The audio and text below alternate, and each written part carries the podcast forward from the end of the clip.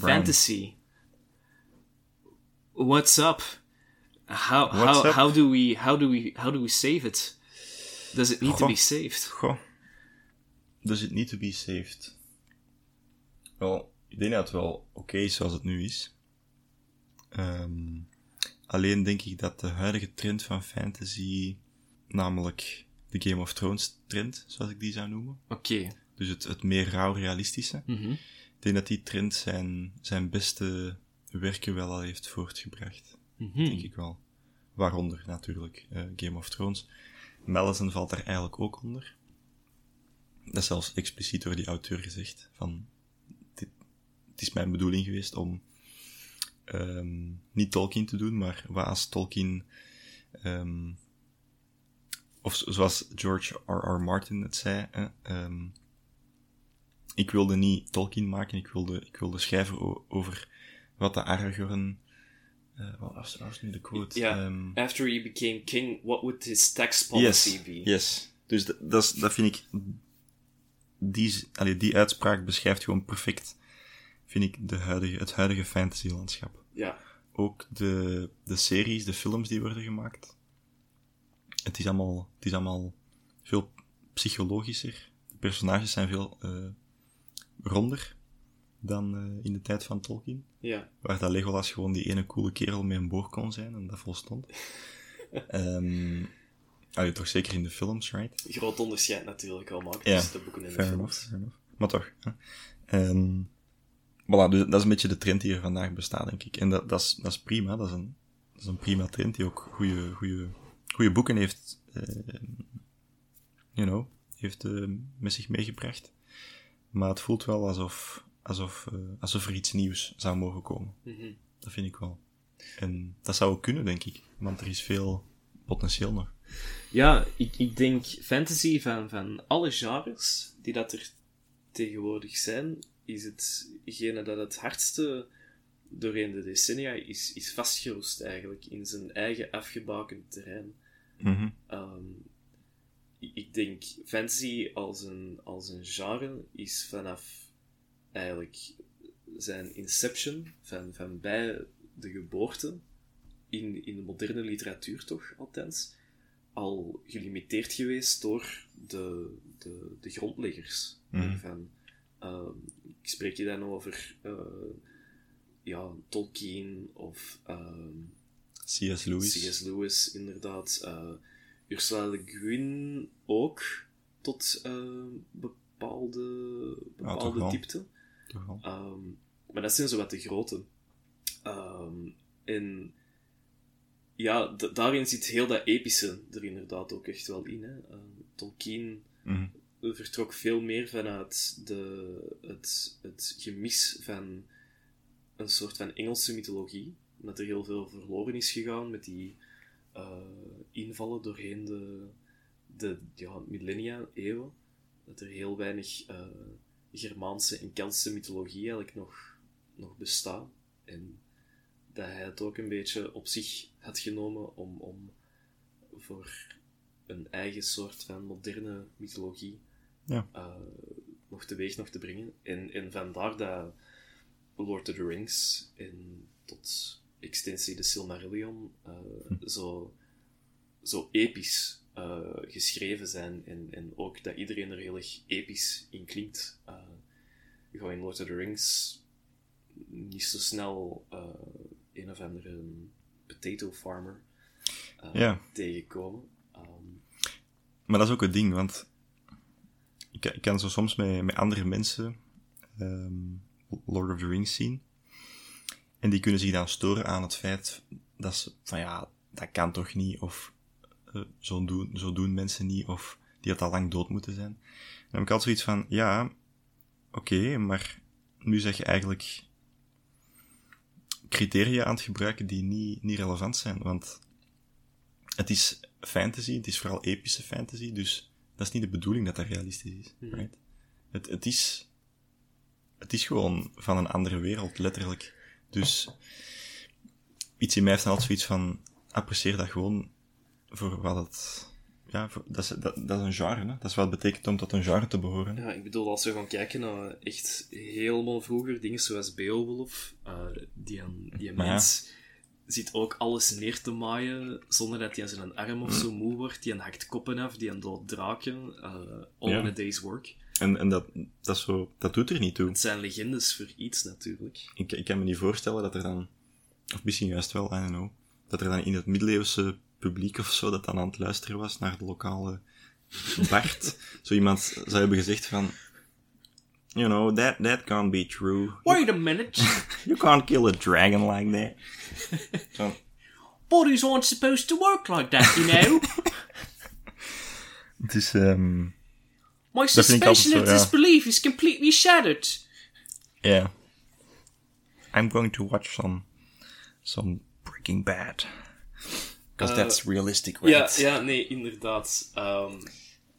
Dus dan is er wel zo die tegenreactie opgekomen om het heel erg nitty-gritty eigenlijk te maken. Hè?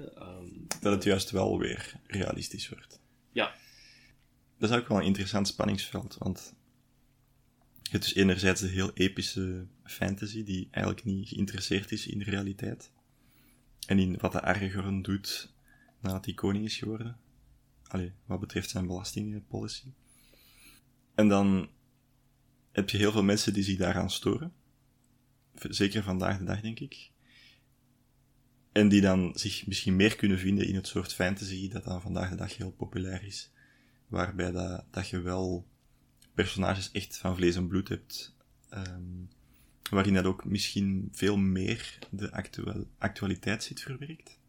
Dat er ook echt een punt wordt gemaakt van, ik ga nu een feministisch statement maken, of een statement over minderheden of zo. Ja, eigenlijk. Terwijl een soort van checkboxlist dat je aan het afgaan bent. Ja, of toch in ieder geval, dat toont dat die boeken veel meer bij onze realiteit staan. En als ik me niet vergis, maakte Tolkien er altijd een punt van om interpretaties van zijn werk, in de zin van, dat is gewoon zijn ervaring van de Tweede Wereldoorlog, om altijd te zeggen, nee, dat staat op zich, dat is gewoon een wereld die op zich staat.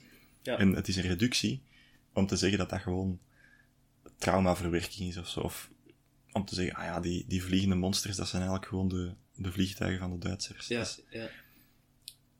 dat apprecieer ik wel, want het is inderdaad een beetje reductionistisch om alles te verleiden tot uw eigen realiteit, als juist het hele punt van het genre is om daaraan te ontsnappen. Ja, dat is ook iets inherent aan de academische wereld. Hè. Die houden ervan om die vergelijkingen te maken en het dan door te trekken naar het leven van de auteur in onze wereld en wat de geopolitieke situatie op dat moment was. Maar inderdaad, fantasy, denk ik, in zijn complete kern is puur escapisme ook. Ja, en daar is niks mis mee.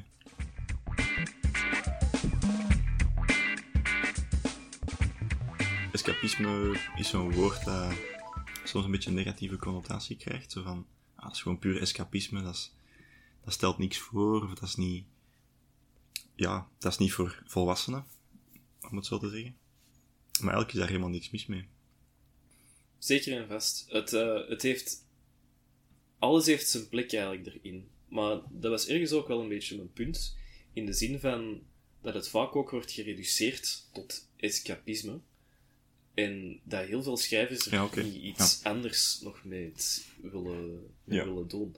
En oké, je kunt het heel erg down to earth maken en het hebben over de verschillende belastingswaarden, of zoals in A Song of Ice and Fire, Game of Thrones, van de dagdagelijkse bezigheden van the hands of the king, van dat die alle wettelijke aspecten en zo probeert te regelen. The king shits and the hand wipes.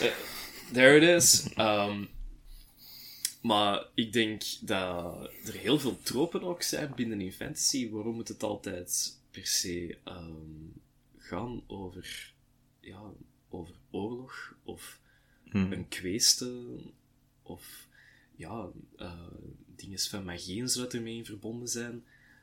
Misschien bestaat het. Ik heb het althans nog niet gevonden, maar gewoon psychologische thrillers, die daar over een ork of een half-elf of zo gaan, ergens in een stad, on een meer, waar weet ik veel, van magische flux of zo, allemaal de mensen een beetje wat krankzinnig maakt. Zo van die dingen die dan niet per se heel erg avontuurlijk ingericht zijn, want, laat ons eerlijk zijn, ik denk, fantasy als genre draait altijd wel rond iets van de spanning en het avontuur ook. Je hebt in A Song of Ice and Fire wel van die heel erg gedetailleerde zaken over bijvoorbeeld de gruwel van een oorlog, maar in the grand scheme of things gaat het nog altijd wel over heel de dreiging van het noorden en alle intriges en magie van draken en wie dat er uiteindelijk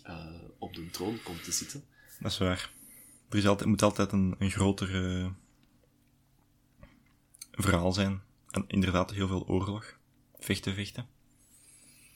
Ja. Dus elk wat dat jij zegt is dat het goed zou zijn als fantasy meer combinaties aangaat met andere genres? Ja, ik denk dat er nog veel te weinig in uitgeprobeerd wordt in fantasy, omdat dat een beetje zoals dat je westerns hebt in de film. Dat heel erg tijd- en plaatsgebonden lijkt, fantasy. Tegenover zoiets als sci-fi. Science fiction wordt op van alles en nog wat eigenlijk gedrukt. Ook als ze niet goed weten wat dat juist is, zeggen ze gewoon van, science fiction. Als ze niet per se ruimteschepen niet meedoen, maar het is bijvoorbeeld dan wel degelijk een psychologisch drama over iets dat niet per se onze wereld of zo is, dan is het automatisch science fiction. Maar ik denk, iets dat je dan daar minder in tegenkomt, is heel die dualiteit van wat het juist is tussen onze wereld en andere werelden. Iets dat fantasy wel ook altijd deelt. Ja, de vraag is gewoon, wanneer is het geen fantasy meer?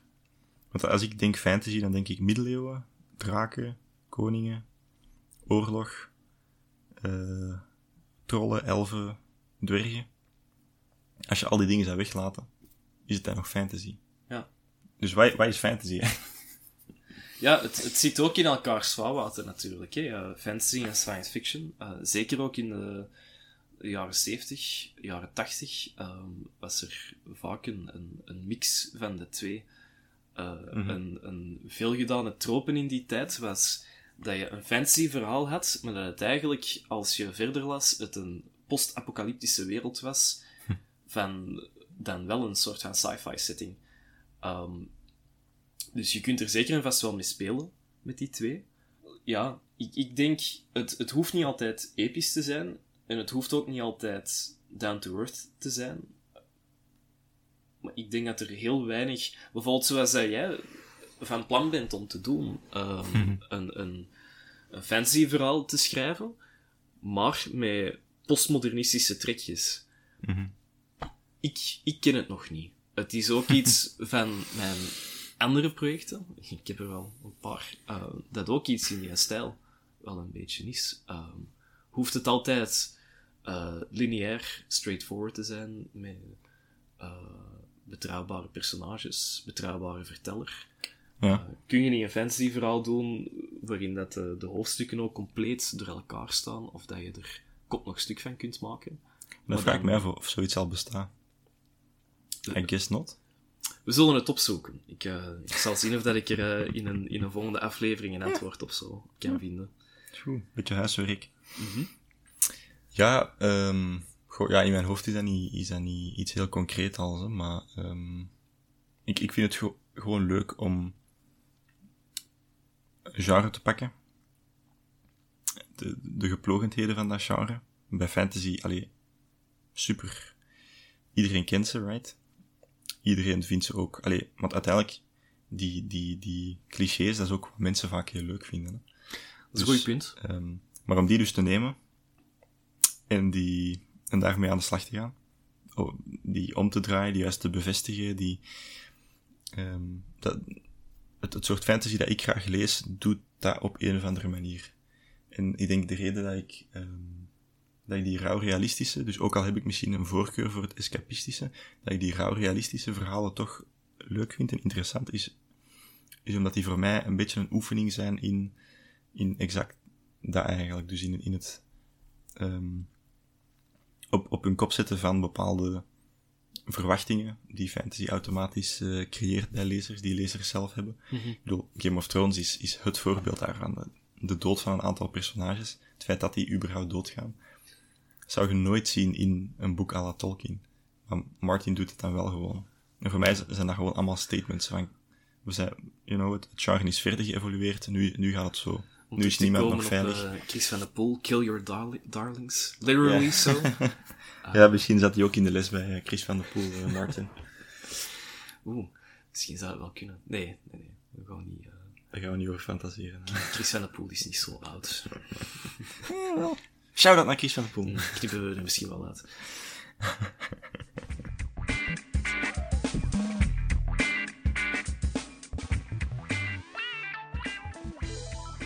Maar nee, om het samen te vatten, ik denk dat er sowieso nog veel meer nog met fantasy kan gedaan worden. Omdat je het dus hebt over die klassieke elementen dat ermee in zitten. Hè? Middeleeuwen, magie, andere soort van wezens. Mm-hmm.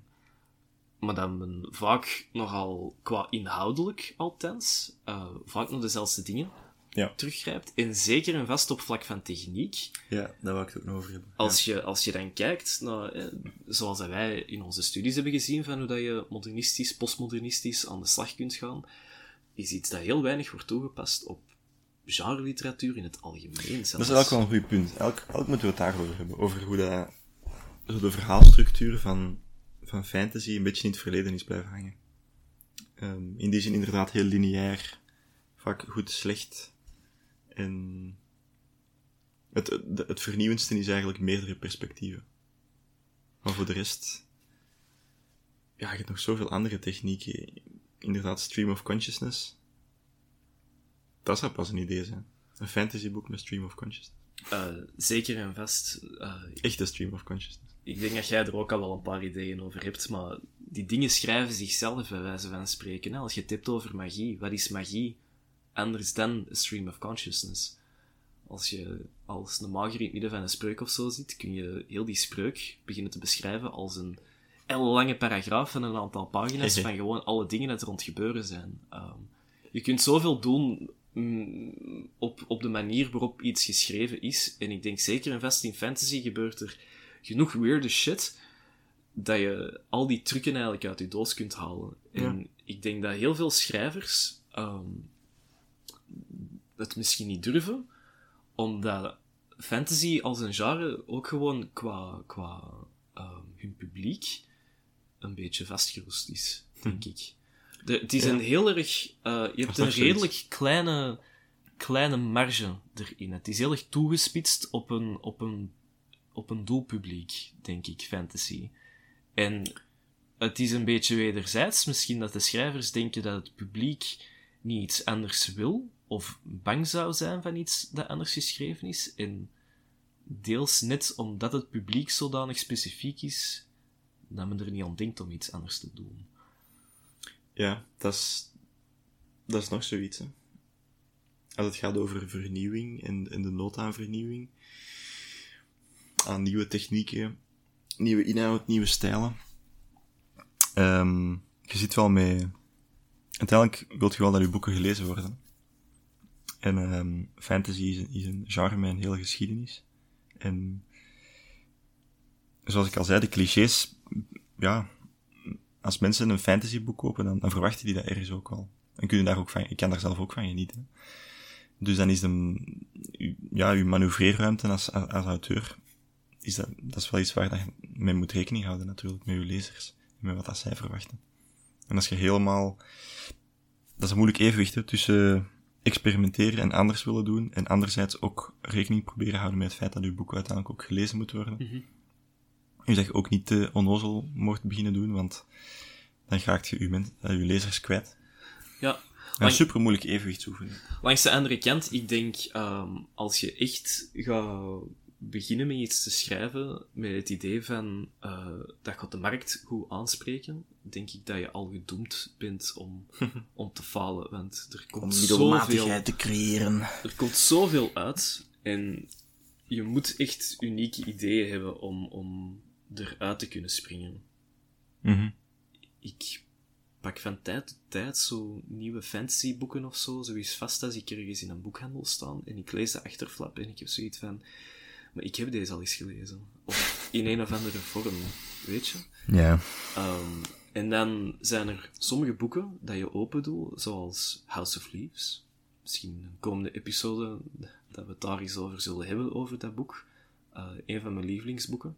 En dat is een boek, als je dat open doet, dat je er letterlijk wordt ingezogen, omdat die pagina's compleet schots en scheef staan en die woorden gaan alle kanten uit. Letterlijk schots en scheef. Ja. Letterlijk. En wat zou het u tegenhouden om binnen die fantasy, waar dat uiteindelijk, de naam zegt het zelf, de lezers hebben ook een grote fantasie. I know, right? Dat is het ironische eigenlijk, hè. Dat een genre dat fantasy heet, een gebrek aan verbeeldingskracht heeft, soms. Dat is perfect inderdaad gezegd. Wat houdt u juist tegen om net uw fantasie op de volle loop te laten gaan binnen in dat genre? En dus die begrenzing is er, denk ik wel. Van techniek, toch zeker. Inhoud, ik kan natuurlijk niet zeggen dat ik al hetgeen van fantasy dat er is heb gelezen. Niemand, denk ik. Maar er zitten zeker en vast ook wel dingen die verbeterd kunnen worden. Ja. Dus ik denk dat het aan ons is. We're the ones, guys. Om er misschien ook iets aan te veranderen.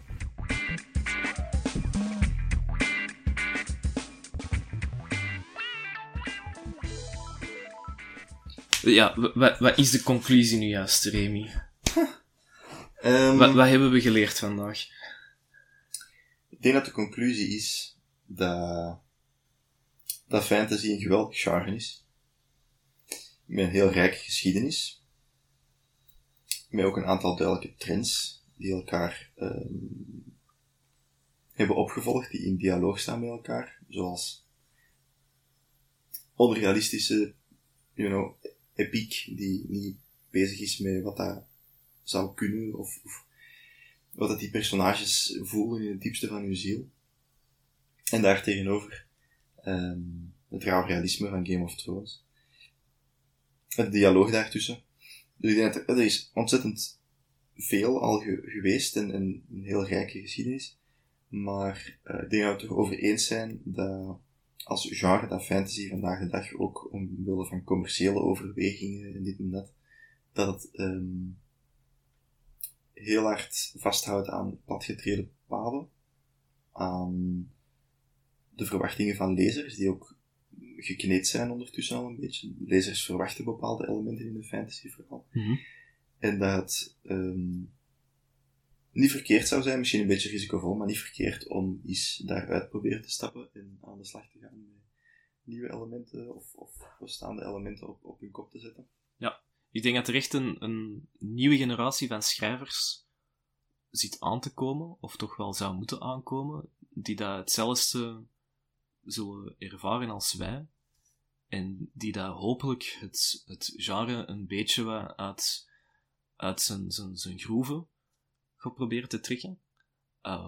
En ga zien maar dat ze er juist nog verder nog mee kunnen verwezenlijken, want er is nog heel veel grond dat kan ingenomen worden door fantasy. En ik denk zeker en vast omdat het ook meer en meer ingeburgerd aan het worden is. Vroeger was fantasy iets dat vaak evolutie, door alleen maar van die nerds werd gelezen. Maar nu, met dus zaken zoals de films van Lord of the Rings en heel de serie van Game of Thrones, mijn grootouders kijken Game of Thrones. Dus ik denk dat fantasy zeker en vast veel meer nog in de publieke sfeer is gekomen in de laatste 10, 15 jaar. En nu meer dan ooit. En hopelijk gaat dat ook heel veel mensen nog inspireren om ermee bezig te zijn en op hun eigen manier dat genre te kunnen interpreteren en naar voren te kunnen brengen. Ja. Ik ben zeker en vast wel benieuwd van welke dingen dat sommige mensen er gaan bekokstoven. Inclusief wij, hè. Ja, we shall see. Ik moet zeggen dat ik nu wel heel benieuwd ben naar hetgeen dat jij ze aan het schrijven. Oh, dat van mij is al het voorgaande. Ja.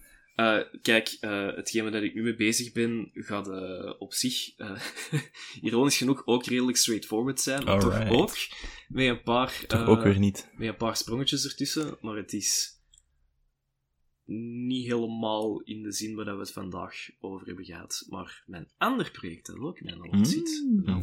Maar ik ben vooral geïnteresseerd in wat jij dan nog verder nog als schrijver in. Ik hoop dat dit een beetje nog als inspiratie heeft kunnen dienen. En ik zou het fantastisch vinden om op te volgen hoe dat uw schrijfproces ook nog verder verloopt. Ja. Dus... misschien in de toekomst dat je ons nog eens vergezelt als gast. Ik vond het sowieso super aangenaam om je erbij te hebben. En ik wens je sowieso heel veel succes met wat je verder nog gaat doen. En altijd zeker lezen. Hè. Ja. En merci om mij te hebben op de podcast. En... ik ga zeker ook blijven luisteren naar uw podcast, omdat dat een manier is voor mij, en hopelijk ook nog voor andere mensen, om terug een beetje inspiratie te vinden, als ze vastzitten. Om te leren van iemand anders die in hetzelfde proces een beetje zit. En ja, het is fijn om daar eens over te kunnen spreken. En spreken is zodat we er zeker over gaan blijven doen. Yes. Oké. Tot volgende week, right? Tot... Op het werk. Shout-out to Fnac. Shout-out to Fnac. Hashtag not sponsored. Salut. Yo.